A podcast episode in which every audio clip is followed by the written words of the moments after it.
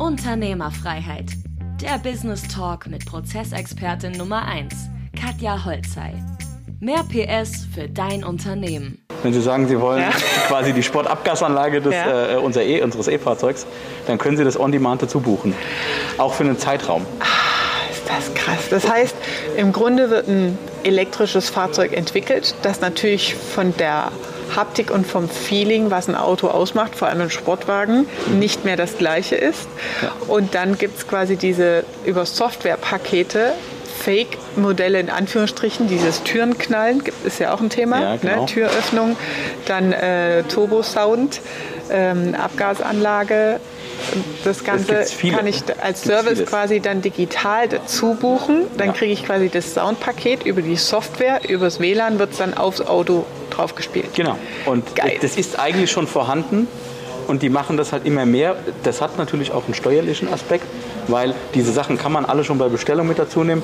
Äh, allerdings treibt das natürlich auch einen Bruttolistenpreis in die Höhe. Hoch, ja. Und so kann man das on demand, wenn man sagt, ich brauche es ah. jetzt oder dann, dann buche ich mir das dazu. Genauso kann ich es auch wieder abbuchen oder mhm. halt wieder ändern. Ähm, genau ändern. Das ist halt. Äh Aber das viel coolere ist ja eigentlich, äh, was ich gerade gefragt habe, dieses, dass es Geschäftsmodell gibt, einen mhm. Bereich, ja, der Cashflow relevant ist, also der mir Umsatz bringt als Automobilhersteller der auf Digitalisierung basiert, ja. wo ich als Kunde solche Services dazu buchen kann, die mich auch Geld kosten. Ne? Genau. Das ist ja das, was spannend ist. Kurzer Boxenstopp. Wenn dir gefällt, was du hörst, dann abonniere den Podcast und teile ihn mit deinem Business-Netzwerk. Vielen Dank und schon geht's weiter.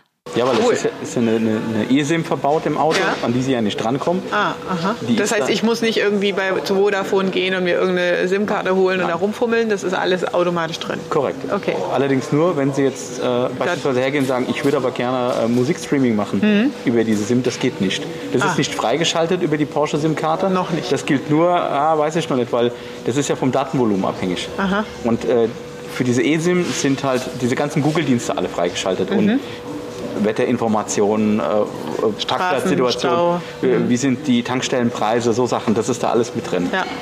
ja. Okay.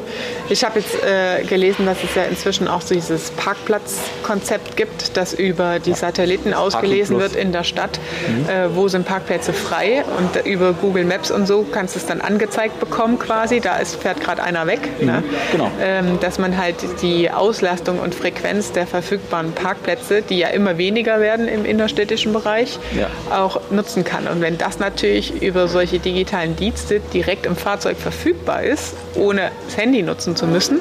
Übers Display ist es natürlich cool. Genau, also es ist tatsächlich, muss man sagen, da ist der Taycan schon auch extrem weit. Mhm. Da können Sie beispielsweise hergehen und sich einen Platz an der Ladesäule reservieren. Ah, das ist gut. Die können Sie sich schon äh, safen. Da kann derjenige, wenn der da hinfährt und sagt, ist mir egal, ich dränge mich jetzt vor, mhm. dann geht die Säule nicht. Wenn Sie zu dem Zeitpunkt dort eingebucht sind, ich meine, klar, der könnte Ihnen rein theoretisch den Platz versperren, ja. aber bringt ihm ja nichts. Ja. Ja, und, okay. äh, und kostet auch nur Gebühren. Deshalb ähm, gibt schon viele Sachen mittlerweile und mhm. wir haben auch Apps, äh, jetzt gerade was die Elektromobilität angeht, ähm, wo man viel sehen kann. Also ich habe gestern einem Kunde gezeigt, mhm. hier im Umkreis, da waren dann diverse Säulen auf der App ja. und dann sieht man dann genau, okay, von zwei, eine ist verfügbar, eine ist belegt. Das ist wirklich auch in Echtzeit, Echtzeit. Mhm. dass der dann sagt, äh, dass man eben nicht in die Situation kommt und fährt irgendwo hin und da sind jetzt auf einmal alle Säulen belegt. Das sind aber die Porsche-Säulen dann? Nein. Allgemein. am öffentlichen Netz. Alle öffentlichen. Okay. Genau. Das heißt, die eigenen, äh, also aber die privaten, die werden noch, sind noch nicht mitgelistet. Die privaten natürlich nicht, weil das wäre ja, ähm, die sind ja alle PIN-Code geschützt. Ja. Sonst könnte ja jeder x-beliebige einfach äh, über den Strom des Privatanbieters sein Auto laden. Ja, aber das könnte ja ein Modell sein, was in der Zukunft wieder Next Level, ne? Airbnb kann, ja. oder so, dass du es quasi privat anbietest und öffnest, ne? so wie, wie Airbnb ja auch. Du hast eine Wohnung und die genau. vermietest du dann und du sagst, okay, ich bin zu Hause oder ich, ne, wie ich, ich war jetzt vier Wochen weg, äh, ich biete die Ladestation an und dann kriege ich noch einen kleinen Cashback und man hat natürlich ein viel breiteres Netzwerk dann auch, auf das man zugreifen kann letztendlich. Richtig. Ne? Es gibt aber auch jetzt ein Stück weit cool. schon ein Konzept von Porsche, ja. ähm, dass das auch vom Hersteller teils subventioniert ist. Äh, das nennt sich Destination Charging. Mhm. Da haben wir jetzt auch schon zwei Stützpunkte dabei, äh, unter anderem im Golfclub. Da steht dann eine Ladesäule, die ist von Porsche subventioniert. Mhm. Und da können dann die Golfspieler hingehen und den einfach dranhängen. Das kostet die nichts. Mhm. Hat auch einen Code, den muss man sich holen, ne? dass, mhm. dass man ihn dranhängen kann und laden. Aber das ist natürlich auch ein Mehrwert. Und ich hatte vorhin einen Kunde da, der hat ein Hotel Der, der wird jetzt auch gelistet. Und der hat auch Ladesäulen und wenn der jetzt eine geförderte Säule bekommt, das ist natürlich auch ein Mehrwert für ihn. Das ist eigentlich mega geil, weil ja. ich kann mir ja die Zielgruppe Porsche-Kunden zum Beispiel, wenn, das, wenn ich sage, ich bin im Luxussegment unterwegs, mhm, genau. äh, kann ich mir somit ja eigentlich die Zielgruppe zu mir holen in meinen Laden, in meine Station, was auch immer ich habe als genau. Unternehmer, genau. ja. indem ich selbst so eine Säule zur Verfügung stelle und selber bezahle. Ja. Und dadurch kommen die Kunden und während der Ladezeit kommen die bei mir im Laden vorbei. Genau. Solange Strompreise noch gut bezahlbar sind. Solange es noch bezahlbar ist, korrekt. Geil. Genau. Ja. Das ist ja mal geil.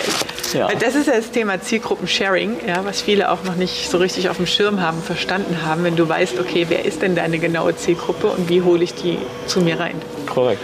Richtig cool. Ja. Das beruhigt mich zu hören, Hi. weil das, was man ja so Außen mitkriegt über die Presse, ist ja dieses ganze Thema Tesla, das sind die Besten, ja, und die deutsche Automobilbranche setzt Arbeitsplätze frei, muss Mitarbeiter entlassen. Und die haben den Anschluss verpasst, ja. Und man hat ja immer diesen Spagat, gerade bei solchen Geschäftsmodellen, wo du ein richtig klassisches Business hast, ähm, Dinge herzustellen, zu produzieren, Produktionshallen, Tausende von Mitarbeitern, da in den digitalen Wandel und Modus zu kommen, Servicekonzepte zu entwickeln, die Sinn machen, wo deine Kunden auch bereit sind, zusätzlich Geld auszugeben, das ist sehr cool zu hören. Das war Unternehmerfreiheit. Der Business Talk mit Prozessexpertin Nummer 1, Katja Holzhey. Du willst keine Folge mehr verpassen, um dein Unternehmen mit PS auf die Straße zu bringen? Dann abonniere jetzt den Podcast und folge Katja auf Instagram.